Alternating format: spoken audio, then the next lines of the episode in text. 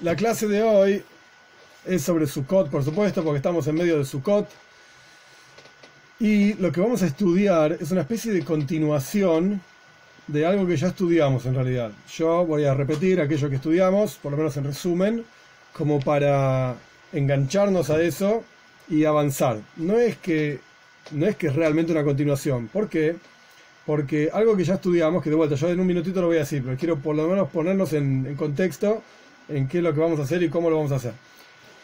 Aquello que me refiero que ya estudiamos era una cija del Rebe, una charla del Rebe, que el Rebe dio en Tovshin Hof Gimel 1963 sobre Rosh Hashanah en un caso y sobre Yom Kippur en otro caso. Dos asuntos, el Rebe explicó ampliamente sobre Rosh Hashanah y Yom Kippur. Que yo voy a explicar estos dos asuntos, eh, tanto de Rosh Hashanah como de Yom Kippur. Lo voy a repetir, esto no hay problema. Un año después, el Rebe, Tovshin Dalet, 1964, el Rebe dio otra charla sobre Sukkot. Y esa otra charla sobre Sukkot es una especie de completa, por así decir, la charla que dio el año anterior, 1963, sobre Rosh Hashanah Yom Kippur. Por alguna razón, cuando uno observa la charla del Rebe de 1963 de Sukkot, o sea, en el, libro que se llama Likutei Siges, Likutei Siges significa el compendio de las charlas del Rebe, que son charlas que el Rebe dijo, después se editaron, se pusieron notas, se corrigió acá, allá, se corrige el orden, el Rebe ponía, sacaba, y la editaban como que esto es el mensaje del Rebe. Entonces hay una charla en Likuta y Siges, en este libro, volumen 4, una de Rosh Hashanah, una de Yom Kippur y una de Sukkot. La de Rosh Hashanah y Yom Kippur están íntimamente unidas. Hablan no del mismo asunto, pero expresan el mismo concepto al respecto de Rosh Hashanah y al respecto de Yom Kippur. Después la charla que está en ese mismo año, que continúa la de Sukkot, habla de otro tema. El rollo, por así decir, se fue del tema que estaba hablando en Rosh Hashanah y Yom Kippur y empezó a hablar de otra cuestión, que tiene que ver con Sukkot y con el Lulav y con lo especial que es el Lulav. Ok, no vamos a estudiar eso. Un año después, el Rebbe dio una charla en Sukkot, que en realidad es una continuación de la charla del año anterior, de Rosh Hashanah Yom Kippur, Sukkot. O sea, el rey va a explicar el mismo asunto que ya explicó al respecto de Rosh Hashanah y Yom Kippur y lo va a aplicar a Sukkot. Esto es lo que vamos a estudiar. Ahora bien, como introducción yo tendría que decir qué es lo que estudiamos sobre Rosh Hashanah y sobre Yom Kippur y después vamos a poder ver cómo eso se ve expresado en Sukkot. De manera tal que, digamos, al final de la charla de hoy, deberíamos poder ver cómo tanto Rosh Hashanah, Yom Kippur y Sukkot expresan en la práctica lo mismo. Nos están diciendo lo mismo, nada más que en un caso toma el color y la forma de Rosh Hashanah, en otro caso toma el color y la forma de Yom Kippur, en otro caso toma el color y la forma de Sukkot, pero al final es lo mismo, es el mismo concepto, o los mismos conceptos, como vamos a ver, como vamos a ver. ¿Cómo expresa todo esto el Rebe? Nosotros no vamos a estudiar palabra por palabra la charla del Rebe, porque me parece que va a ser tan técnico que se me van a perder y nos vamos a perder todos juntos enseguida. Entonces no es el punto, todo lo contrario, el punto es que se entienda. Pero esta charla en particular, diferente a las charlas de Rosh Hashanah y Yom Kippur, diferente de esas charlas, el Rebe le da una, una especie de color más eh, técnico, más técnico y bastante técnico. Y si uno estudia en profundidad. Es, es, muy profunda esta charla, muy compleja, porque toca temas que hay que estar eh, bastante empapado, digamos, en Talmud y en conocimiento de comentaristas del Talmud, etcétera, para poder entender esto. Pero nosotros no vamos a tocar toda esa profundidad, no tiene ningún sentido, porque nos vamos a perder y no vamos a sacar nada. Y es como ir a pescar y nunca pescaste nada. Y te fuiste con la caña sola y al final con qué te fuiste? Y nada, estuve una hora ahí pescando y ni, no logré nada. Si no vamos a hacer eso, no tiene sentido. Sí vamos a tocar algunos temas y por arriba, como para, para ver cómo en la práctica Hasidut, el pensamiento hasídico, no es, punto número uno, no es solamente una explicación de Kabbalah, de mística, que de repente uno estudia Kabbalah y empieza a hablar enseguida, ni lo voy a traducir porque no tiene sentido, Atzilus, Bria, Yitzira, Gesed, Gura, Tiferes, todas cosas raras y palabras extrañas en hebreo, y nadie entiende nada, y otra cosa, y la charla de hoy fue muy elevada, pero nadie entendió nada. Entonces no sirve para nada. Hasidus no es solamente esto, sino que Hasidut le da una dimensión extremadamente profunda y práctica, como vamos a ver, a algo que parece una discusión técnica aburrida, talmúdica y totalmente que no sirve para nada. Vamos a ver cómo el rey va a traer esta discusión y vamos a darle una, de vuelta una dimensión totalmente diferente. Totalmente diferente, muchísimo más profunda y la discusión va a tomar otro color, va a tomar otro sentido, de manera tal que, de vuelta, en una discusión talmúdica que uno podría, Dios libre y guarde, pero uno podría incluso pensar que es algo totalmente técnico, aburrido, etc., surgen enseñanzas impresionantes, increíbles. Bien, dicho esto, voy a, voy a quemar mi propia historia y vamos a ir al revés. Primero voy a decir la enseñanza. En general, en general uno enseña un asunto y después dice, bueno, de aquí aprendemos tal o cual cosa. Pero lo vamos a hacer al revés, a propósito. Porque siempre están los que preguntan, bueno, ¿y qué sacamos de esto? ¿Y qué aprendemos de esto? Y en la práctica, ¿qué sale? Etcétera. Entonces lo voy a hacer al revés a propósito. Primero vamos a hablar de lo que sale de esto y después vamos a ver cómo el Rebe lo observa en una discusión talmúdica, que parece que no tiene nada que ver con el tema, y lo observa también en la explicación profunda para entender la esencia de Sukkot. ¿De qué se trata Sukkot? ¿Qué es Sukkot? ¿Qué nos, qué nos muestra? ¿Qué nos expresa? Bien, ¿qué es lo que podemos aprender de todo lo que vamos a estudiar nosotros? Punto número uno, el Yehudi es uno con Dios. La esencia de Dios está vinculada directamente a la esencia del Yehudi. Automáticamente, cuando uno observa a otro Yehudi, caminando en la calle o lo que sea, en un en en negocios, como sea que uno se está, digamos, lidiando con este otro Yehudi, uno puede observar la cuestión exterior, que este tipo se llama Jaime Uncle Ben y me debe tanta plata, o esto, o aquello, etc. O uno puede observar la esencia de esa persona y la esencia de esa persona es literalmente tu esencia. Y lo vamos a ver esto en términos alágicos, legales. La esencia de esa persona es tu propia esencia. Vos sos uno con esa persona. Al punto tal que, como vamos a ver, pero eh, esto hay que tomarlo, digamos, ubicado cada cosa en su lugar, lo que a vos te pertenece, le pertenece a esa persona. También. Y lo que le pertenece a esa persona te pertenece a vos. Esto obviamente es algo espiritual y muy elevado, no quiere decir que todo el mundo yo puedo entrar a tu casa y llevarme toda tu plata. Es mía también. No, no, no, no estamos hablando de eso. Eso legalmente hablando está prohibido, se llama robar, etc. No, no. Lo que estoy diciendo es que hay un nivel en el cual somos todos uno. Lo tuyo es mío, lo mío es tuyo y somos una misma cosa. Por supuesto que para que lo tuyo se transforme en mío, bueno, te lo tengo que pedir o me lo tenés que regalar o te lo tengo que comprar. En el mundo material en que vivimos hay reglas y esas reglas tienen que cumplir incluso de acuerdo a la toira. La toira misma manda que si yo quiero algo tuyo, te lo compro. O te lo pido y me lo prestás o me lo regalás. Perfecto. Pero hay nivel espiritual, digamos, metafísico, algo espiritual, algo abstracto, en el cual en la práctica es todo, todo igual.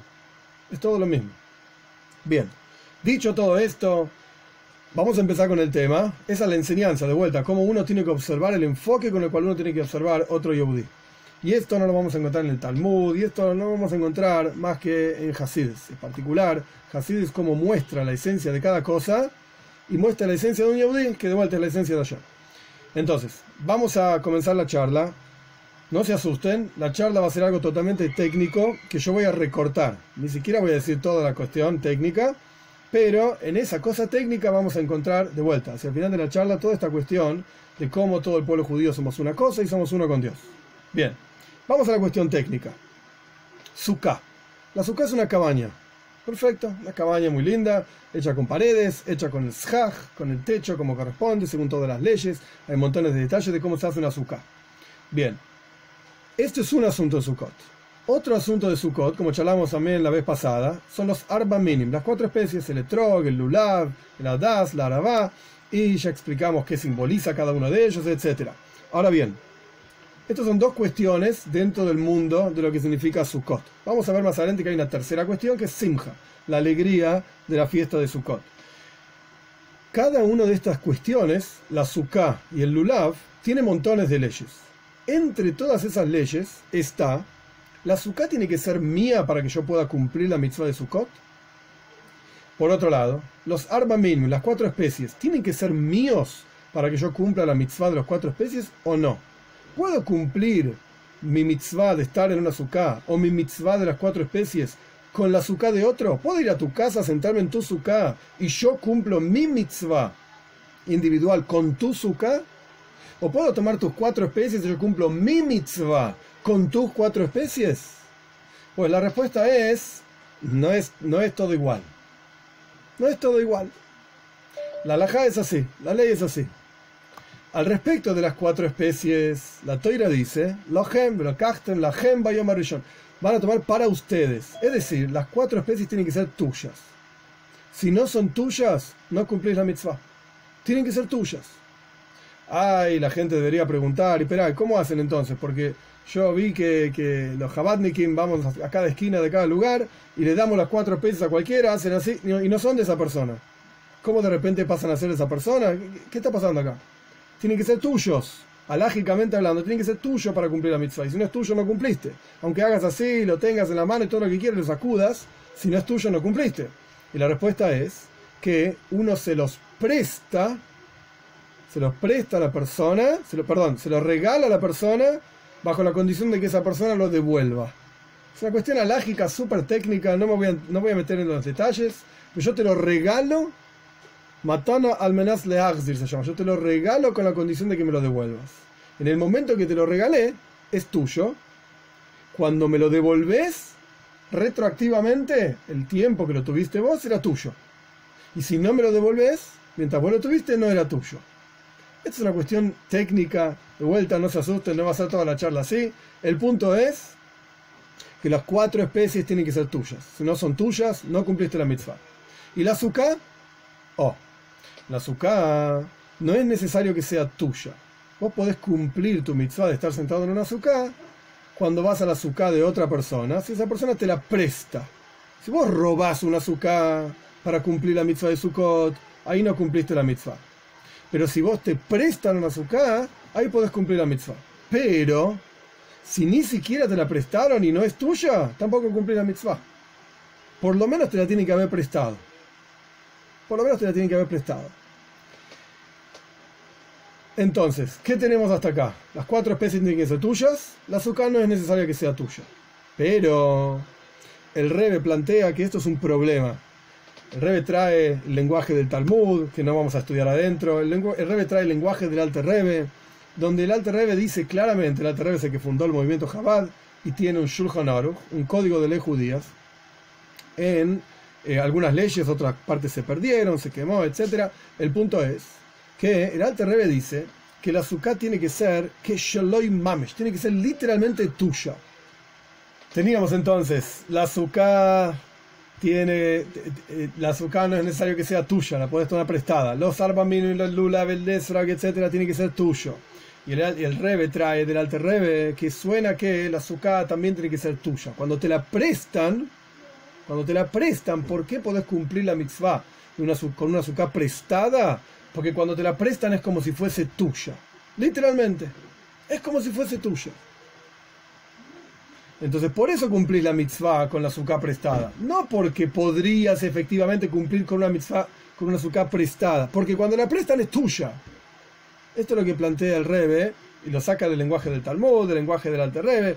Suena que el azúcar tiene que ser tuya también. Si la azúcar no es tuya, al fin y al cabo, tampoco, tampoco cumpliste. Tampoco cumpliste. Solo que cuando te la prestan es como si fuese tuya, literalmente.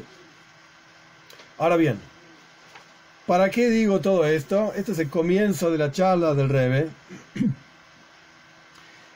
Y el Rebe utiliza esta idea para meternos en otros conceptos. Y ahora sí voy a repetir aquello que ya estudiamos sobre Rosh Hashanah y sobre Yom Kippur. Y a partir de eso vamos a construir cómo funciona Sukkot. Y vamos a entender de qué se trata la esencia de la fiesta de Sukkot. ¿Qué estudiamos al respecto de Rosh Hashanah y Yom Kippur? Nosotros estudiamos ya que existen tres aspectos en cada una de estas fiestas, tanto Rosh Hashanah como Yom Kippur, solamente que estos tres aspectos toman diferente forma en Rosh Hashanah y Yom Kippur. Y vamos a ver estos tres aspectos en Sukkot, pero más adelante. ¿Cuáles son los tres aspectos tanto de Rosh Hashanah como de Yom Kippur y que después vamos a estudiar en Sukkot, cómo funciona en Sukkot? Los tres aspectos son los siguientes. Uno, la mitzvah del día. ¿Cuál es la mitzvah de Rosh Hashanah? El shofar hay que tocar el shofar. Esa es la mitzvah de Rosh Hashanah. ¿Qué significa una mitzvah? Una mitzvah significa, en términos bien simples, tenés que hacer lo que Dios dice. Es una orden. Andá y hace esto. No importa si entendés, no importa si no entendés, no importa si tiene significado. Sino, es una mitzvah, es una orden, andá y hacela. En términos superficiales y sencillos. La mitzvah. Esta es la mitzvah de Rosh Hashanah. ¿Cuál es la mitzvah de Yom Kippur? La mitzvah de Yom Kippur es el ayuno. Tenés que ayunar. De vuelta, independientemente de si se entiende, no se entiende, lo disfrutás, no, no importa. Es una mitzvah. La orden de Yom Kippur tenés que ayunar. Perfecto. En adición a esto, tanto Rosh Hashanah como Yom Kippur son parte de los 10 días de Teshuvah. Así se llaman, hacer y Teshuvah. Esto lo estudiamos. Los 10 días de Teshuvah.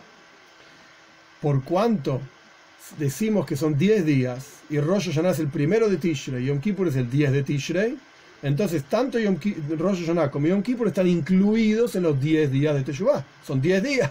Entre el 1 y el 10 del mes aparecen Yom Kippur y Rosh Hashanah también. Quiere decir que en adición a que hay una mitzvah especial en Rosh Hashanah que se llama Shofar y una mitzvah especial en Yom Kippur que se llama ayuno, hay un asunto de Teshuvah.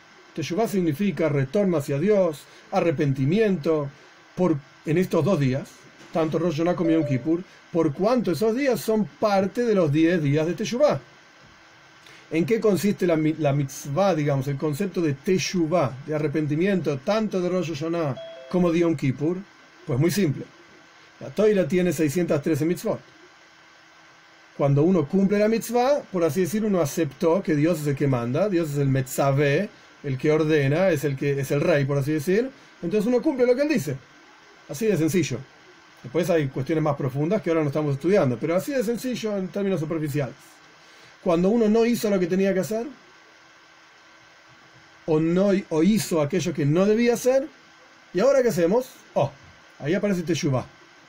Te arrepentís y te comprometes a futuro mejorar tus acciones, etc. Esto significa Teshuvah.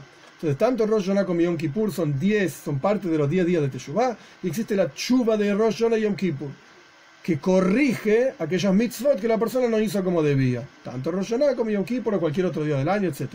Esto es Teshuvah.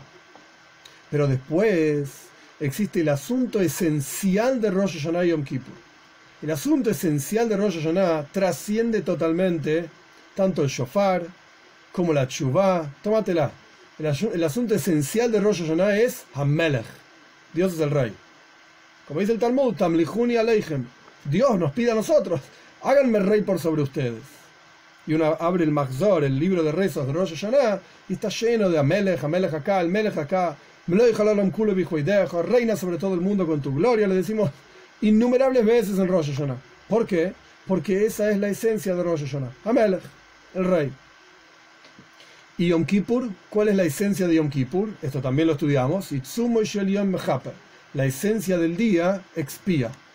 Es decir, en, tanto en Rosh Hashanah como Yom Kippur, el asunto esencial de ellos es que se revela un vínculo impresionante entre el Yehudi y Dios. La mitzvah, ¿qué es una mitzvah? Ahora vamos a escarbar un poco más profundo. ¿Qué es una mitzvah? Mitzvah viene de la palabra tzafta. Tzafta es unión. Uno se está uniendo a Dios. Vos cumplís una mitzvah, te unís a Dios. Te pones tefilín, te unís a Dios. Tenés un lulav con el etrog y todas las especies, te unís a Dios. Y la cumplís la mitzvah, te unís a Dios. Y así sucesivamente. Pones una mezuzá, te unís a Dios. Cada mitzvah es una unión con Dios. Pero esa unión claramente tiene una forma. La forma de la mitzvah cumpliendo tal y cual actividad, específicamente y exactamente, esa es tu forma de unirte a Dios. No es que uno puede definir cómo se une a Dios. Dios es infinito, nosotros somos finitos, esto lo hablamos muchas veces. El, hombre finito, el ser humano finito, no puede definir cómo conectarse con el infinito. Es el infinito el que dice, a través de estas actividades, llámese 613 preceptos, te unís a mí. Ok, ese es un nivel de unión con Dios. ¿Qué pasa cuando no cumplí la mitzvah? Chao, no hice lo que había que hacer. ¿Me corté de mi vínculo con Dios? No. Existe Teshuvah. Existe Teshuvah. Podés arrepentirte, podés reparar lo que hiciste mal. Hay un camino, es un crecimiento personal, etcétera, etcétera. Pero, a pesar de que Teshuvah es una unión mucho más profunda con Dios que simplemente una mitzvah, porque puede reparar una mitzvah, aún así, Teshuvah tiene una forma, de acuerdo a las mitzvot que la persona no cumplió, así va a ser la teshuvá que tiene que hacer. Yo no puedo hacer teshuvá de aquello que hice bien. ¿De qué me voy a arrepentir si lo hice bien? Entonces, cuando uno se arrepiente es porque hizo algo mal. Entonces, de acuerdo a lo mal que hizo y de acuerdo a cuando uno, cuánto, cuánto uno entiende aquello que hizo mal, entonces ahí está la teshuvá y uno se arrepiente. Quiere decir que teshuvá es más profundo que la mitzvah, pero tiene un límite también. Y después hay una unión con el Yehudi, Dios con el Yehudi, que es tan profunda, que es la esencia de Dios unido a la esencia del Yehudi. Esto nosotros lo vemos tanto en Rosh Hashanah, Tamlihun y Aleichem, háganme rey por sobre ustedes, como en Yom Kippur, la esencia del día revela la esencia del Yehudi con la esencia del Dios, de Dios, y esto nos une con Dios, etc. Perfecto, son tres aspectos entonces, tanto en Rosh Hashanah como en Yom Kippur. Primer aspecto es la mitzvah del día, segundo aspecto es la teshuvah del día, de Rosh Hashanah y Yom Kippur, cuarto, eh, perdón, tercer aspecto es el concepto de la esencia del día que revela la esencia de Dios y la esencia del Yehudi. Esto es lo que estudiamos sobre Rosh Hashanah Kippur. ¿Y Sukkot? ¿De qué se trata Sukkot? ¿Cómo vemos estos tres aspectos en la fiesta de Sukkot? Justamente esto es lo que el Rebbe explica en esta sija, en esta charla.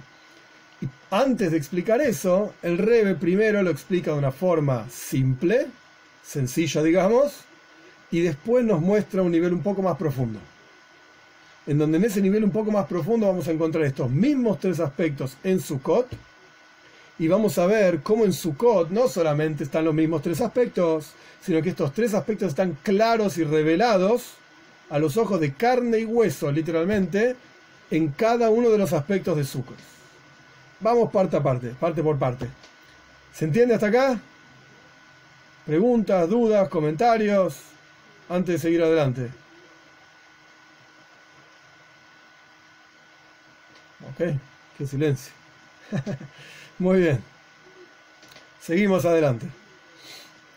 Primero el Rebbe explica que si nosotros tomamos Rosh Hashanah por un lado, Yom Kippur por otro lado y Sukkot por otro lado, vamos a encontrar que estos tres aspectos que yo mencioné, que ahora los repito en un minuto, estos tres aspectos se ven con mayor fuerza en cada una de estas fiestas por separado. Rosh Hashanah, ¿qué es la esencia de Rosh Hashanah y qué es lo que vemos en Rosh Hashanah? el hecho de que nosotros declaramos a Dios como rey. Cuando nosotros aceptamos a Dios como rey, tiene sentido las mitzvot, tiene sentido Teshuvah, tiene sentido la unión esencial de Dios con nosotros, todo pasa a tener sentido. Si uno no acepta a Dios como rey, todo el Yiddishkeit se cayó por la, se fue por el tacho. Fue al tacho, se cayó por la ventana, lo que sea, no tiene ningún sentido. No existe judaísmo sin Dios no existe judaísmo laico. Es una, es una contradicción en términos. Es una contradicción en términos. ¿Por qué? Yahadut, judaísmo en hebreo, Yahadut, viene de la palabra Yehuda, Hoidoe, reconocimiento, que en sí tiene las letras del nombre de Dios, Yud Kei Vav Kei. El judaísmo está directamente relacionado con Dios. Si no hay Dios, no es judaísmo. Se llama otra cosa, pónganle el nombre que quieran, pero no es judaísmo.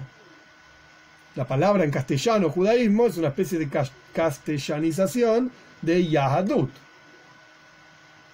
Yehudim, judíos, está directamente relacionado con Dios.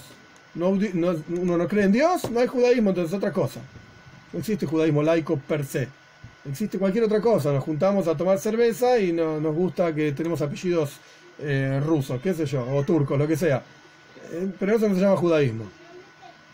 Judaísmo tiene que ver con Dios. Entonces, Rosh Hashanah es el vínculo esencial entre Dios y el pueblo judío.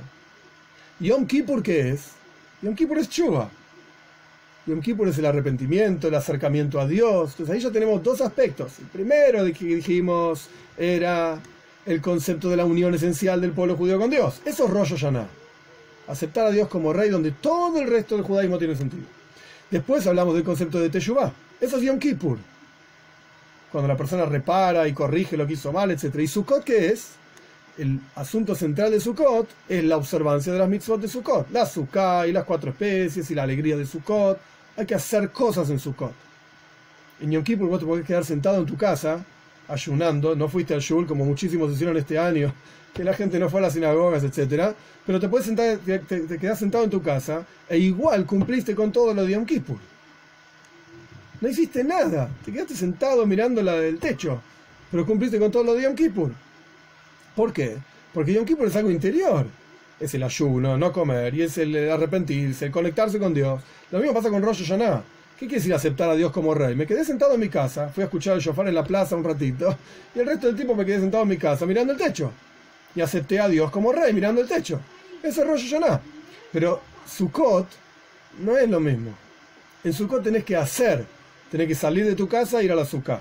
Tenés que tomar las cuatro especies el primer día, los otros días. Tenés que hacer, actuar. Si vos no actuás, tenés que comer el azúcar, tenés que beber el azúcar, tenés que charlar el azúcar, estudiar el azúcar, algunos que duermen el azúcar. Tenés que hacer esa acción, mitzvot, preceptos. Amaise Waikar, acción es lo principal. Eso es Sukkot. Entonces ahí ya vemos los tres aspectos divididos en cada una de estas tres fiestas. Rosh Hashanah por un lado, esencia, Yom Kippur por el otro lado, chuva, y Sukkot por el otro lado, acción, mitzvot. Perfecto. Habíamos visto anteriormente estos tres aspectos en cada una de las fiestas, Rosh Hashanah por un lado, Yom Kippur por el otro lado. En Rosh Hashanah de vuelta, Shofar, Teshuvah de Rosh Hashanah por ser parte de los días de Teshuvah, y dijimos el concepto de que Dios es el rey en Rosh Hashanah. Y en Yom Kippur lo mismo. Dijimos que en Yom Kippur está la mitzvah de Yom Kippur es el ayuno.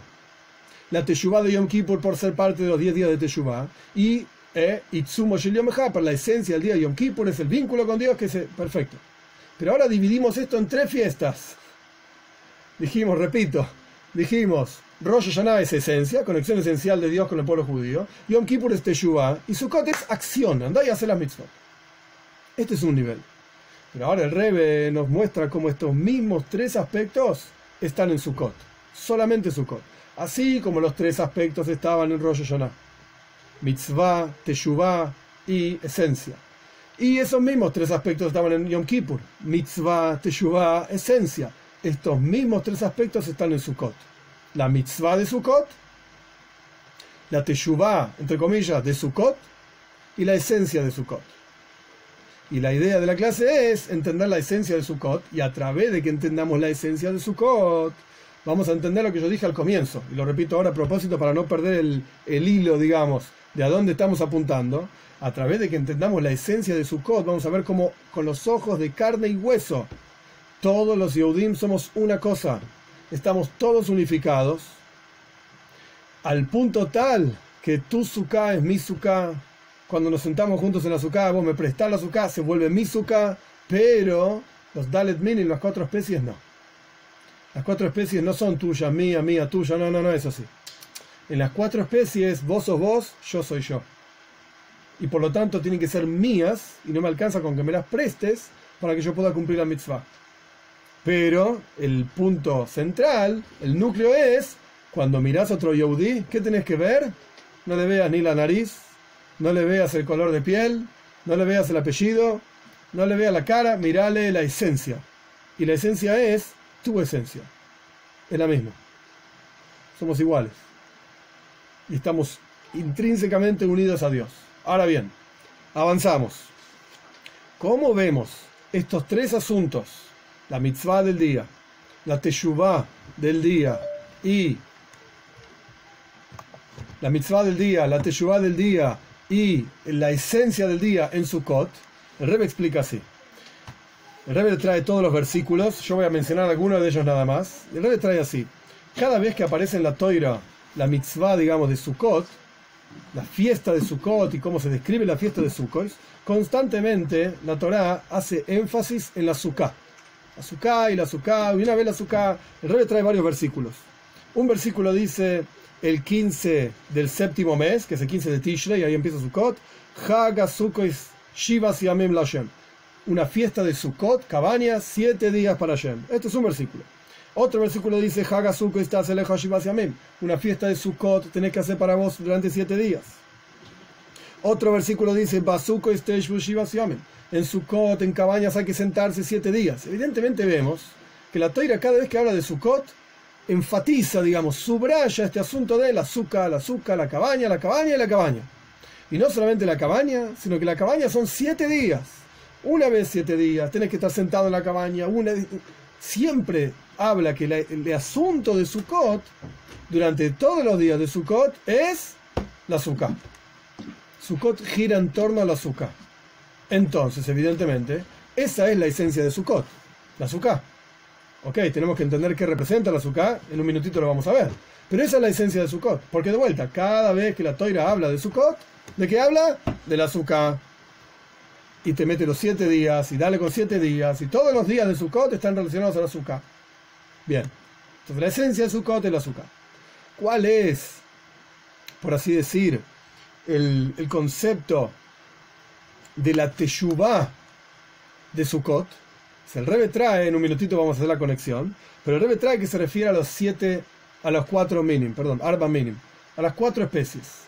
El Esreg, el Lula, Badas y Arabá. Esto representa la chuva de Sukkot. Ahora vamos a la conexión, paciencia. Y el tercer asunto es la mitzvah de Sukkot. La esencia de Sukkot era la Sukkah. La chuva de Sukkot, eh, decíamos que eran tres aspectos. La esencia de Sukkot.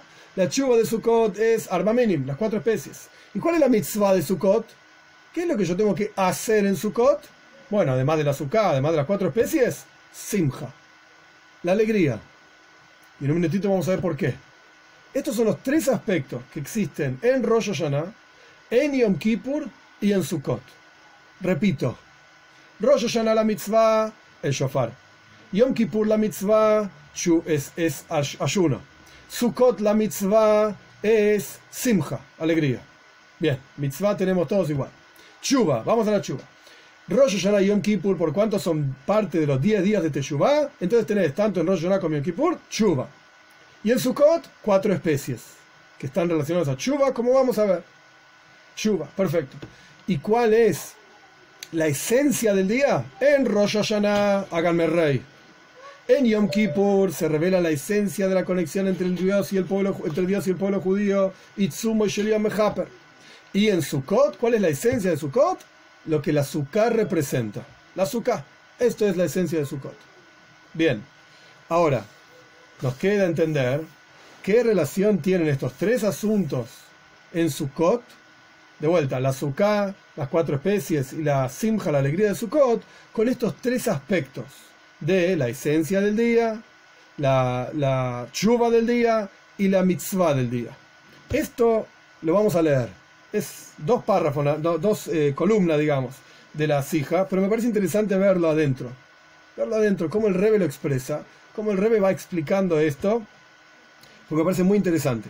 Y después tenemos que volver al comienzo de cómo se aplica esto al hecho de que los cuatro especies tienen que ser tuyas para cumplir la mitzvah y la azúcar puede ser prestada, pero cuando es prestada es como si fuese tuya. Vamos a ver.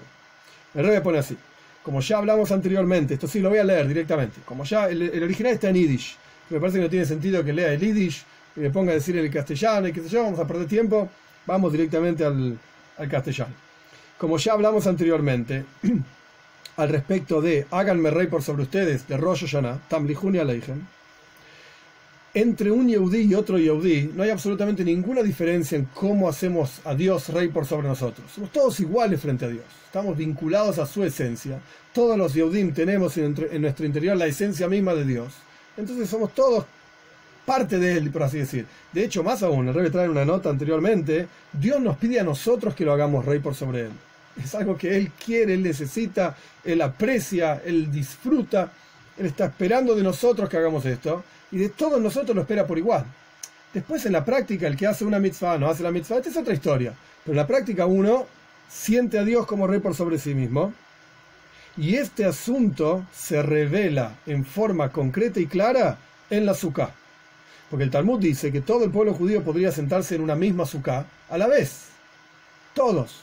Ahora bien, esto lo agrego yo, no está en el texto del Rebe. ¿Qué quiere decir que 14 millones, 15 millones de personas nos podemos sentar en una misma sukkah? ¿De qué estamos hablando? Tiene que ser una azúcar gigante, enorme, como el tamaño de una ciudad entera, 15 millones de personas adentro de una azúcar. ¿De qué está hablando el Talmud? Kol Israel Todo el pueblo judío se podría sentar en la misma azúcar. ¿Está hablando de algo físico y material? Ok, puede ser, pero suena raro. Tendría que ser una azúcar enorme. Entonces, ¿de qué está hablando? Lo que está diciendo es que cuando el concepto de la azúcar revela que todos los Yehudim somos una cosa junta. Así como una sola persona se sienta bajo una azúcar y la azúcar lo rodea y está totalmente tomado, digamos, por la azúcar porque estás adentro de la azúcar, como estás adentro de Dios, una cosa así, como hablamos en la clase pasada sobre el abrazo de Dios, etc. De la misma manera, todo el pueblo judío estamos dentro de una misma azúcar. Somos como una sola persona, que es rodeado y tomado por completo por la azúcar. Todos los judíos somos una misma cosa.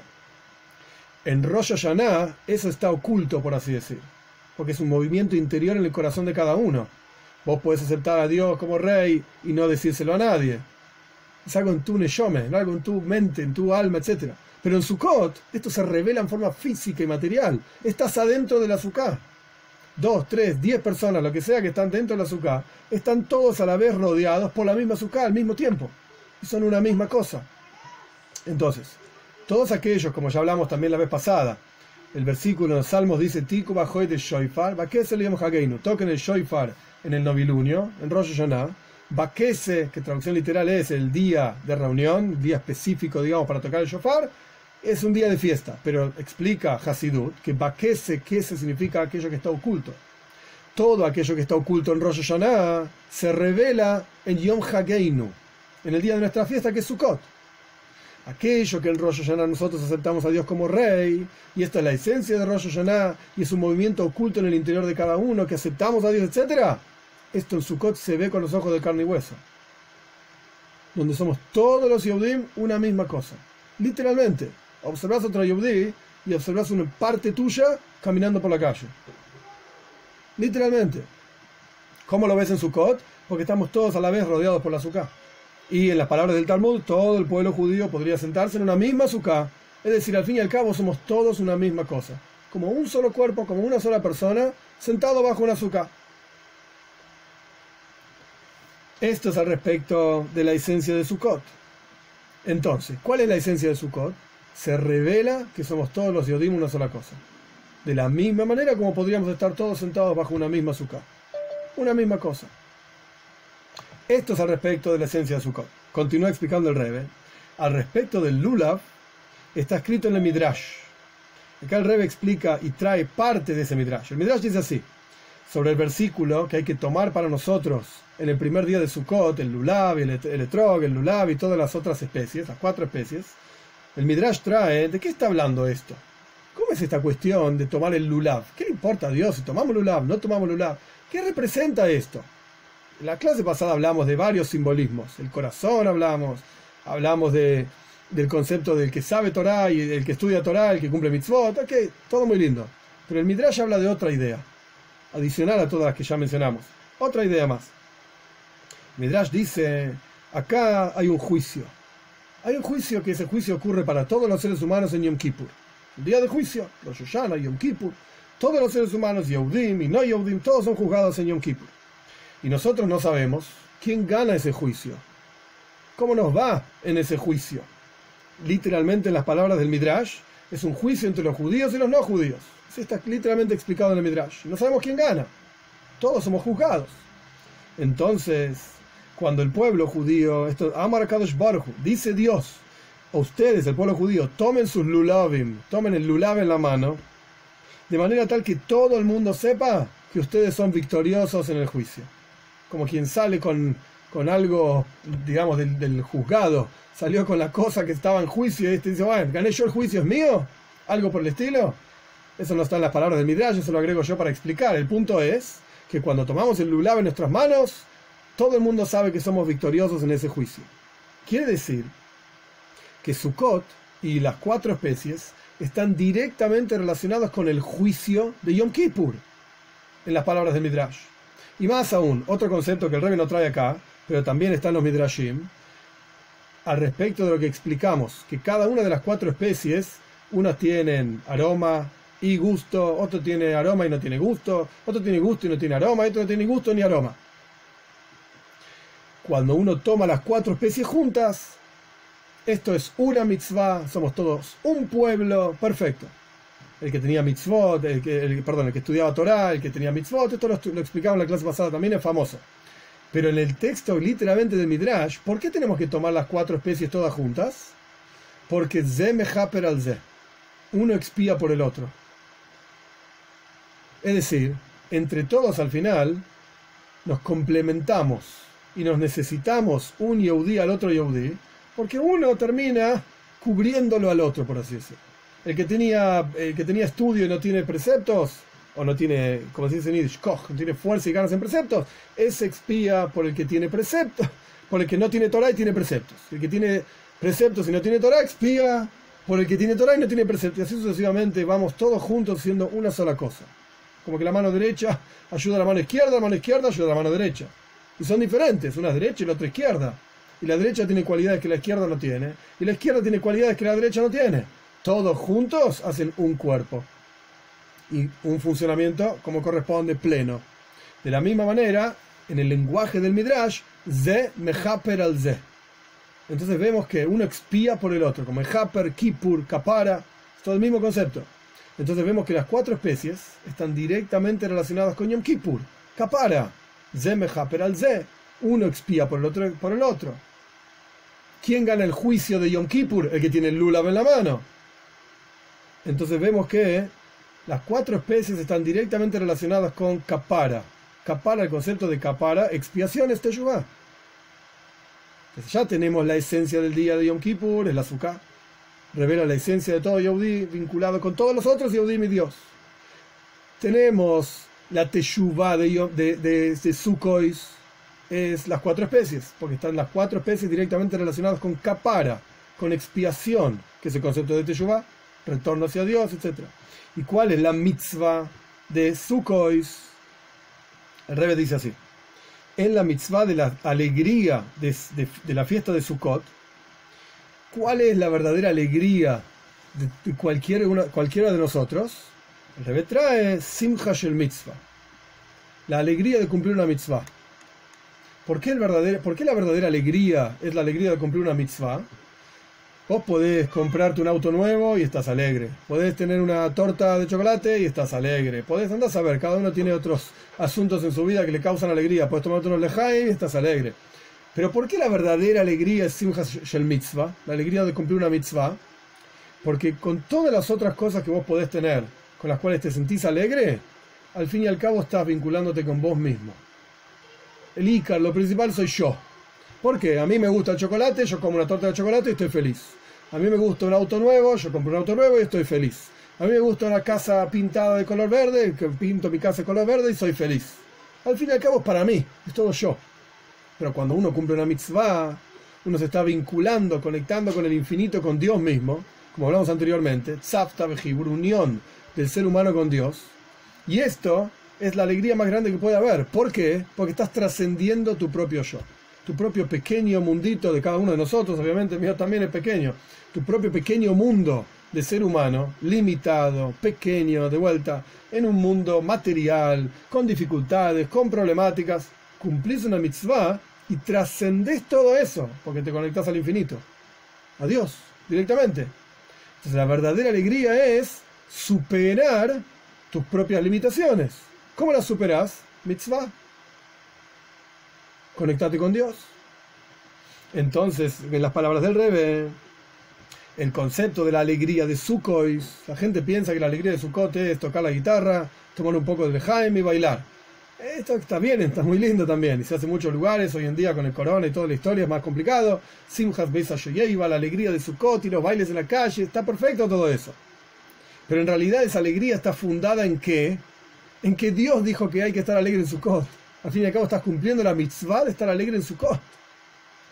Está de vuelta directamente relacionada la alegría con Simcha Shel Mitzvah, con la alegría de una mitzvah. Entonces, volviendo a las palabras del Rebe, el concepto de la mitzvah, de la alegría de Sukkot, es la mitzvah, es la, es la simcha, perdón, la alegría de una mitzvah. Esta es la revelación del vínculo del Yehudi con Dios a través de cumplir una mitzvah y esto genera un movimiento, digamos, de alegría en el Yehudi. Se, alegra, el Yehudi con cada mitzvah de Hashem. Entonces tenemos esos mismos tres conceptos que estudiamos al respecto de Rosh Hashanah, la, mitzvah del día, la chuva del día, la esencia del día. Tanto Rosh Hashanah como Yom Kippur encontramos los mismos tres conceptos en Sukkot. Los mismos tres asuntos. La esencia de Sukkot es la Sukkah. ¿Cuál es la esencia? Se revela que todos los Yehudim somos una misma cosa. La chuva de Sukkot, ¿cuál es la capara, la expiación de Sukkot? Las cuatro especies. Uno expía por sobre la otra. Mostramos que la expiación de Yom Kippur fue completa a través de las cuatro especies. Esto es la chuva de Sukkot. ¿Cuál es la mitzvah de Sukkot? La esencia de toda mitzvah. La alegría de vincularse con Dios. Porque cuando cumplís una mitzvah te superás a vos mismo, tu mundo limitado, y te conectás con Dios. Atkan, hasta acá el Rebbe explicó de vuelta, los tres aspectos, Rosh y Yom Kippur, se encuentran también los mismos tres aspectos en Sukkot, expresados en cada uno de los asuntos de Sukkot, en la Sukkah, en las cuatro especies y en la alegría de Sukkot. Bien, ¿qué tiene que ver esto con el comienzo de toda la cuestión? Que hablamos de cuando vos pedís, por así decirlo, o querés cumplir la mitzvah de las cuatro especies con las cuatro especies de otro, no cumplís. Pero si vos cumplís, tu, eh, vos querés sentarte en la azúcar de otro, si el otro te la prestó, cumplís. ¿Cuál es la relación con todo eso? Entonces el Rebbe explica algo interesante. Vos ves en la azúcar, de vuelta, revelado como todos los yodim somos una sola cosa. Entonces, si yo estoy sentado en la azúcar de otra persona, y esa otra persona me la prestó, por así decir, para que yo esté ahí sentado y, me, y cumplir la mitzvah, al fin y al cabo, estamos expresando que somos una misma cosa. Al fin y al cabo, todos los yodim son una misma cosa. Entonces tu suká es mi suká. Y somos una cosa. En la suká se expresa como todos los judíos son una misma cosa. Entonces, tu suká es mi suká, mi suká es tu suká. Al fin y al cabo es todo lo mismo. El rey pone entre corchetes, ¿qué pasa si vos robás una suká? El Talmud dice, suká xula, una, una suká robada, psula, esto no sirve. Ey, pará, hasta acá dijimos que en la azúcar se expresa que somos todos uno, lo tuyo es mío, lo mío es tuyo, qué lindo. Si yo te la robo, al fin y al cabo también lo mío es tuyo, lo tuyo es mío.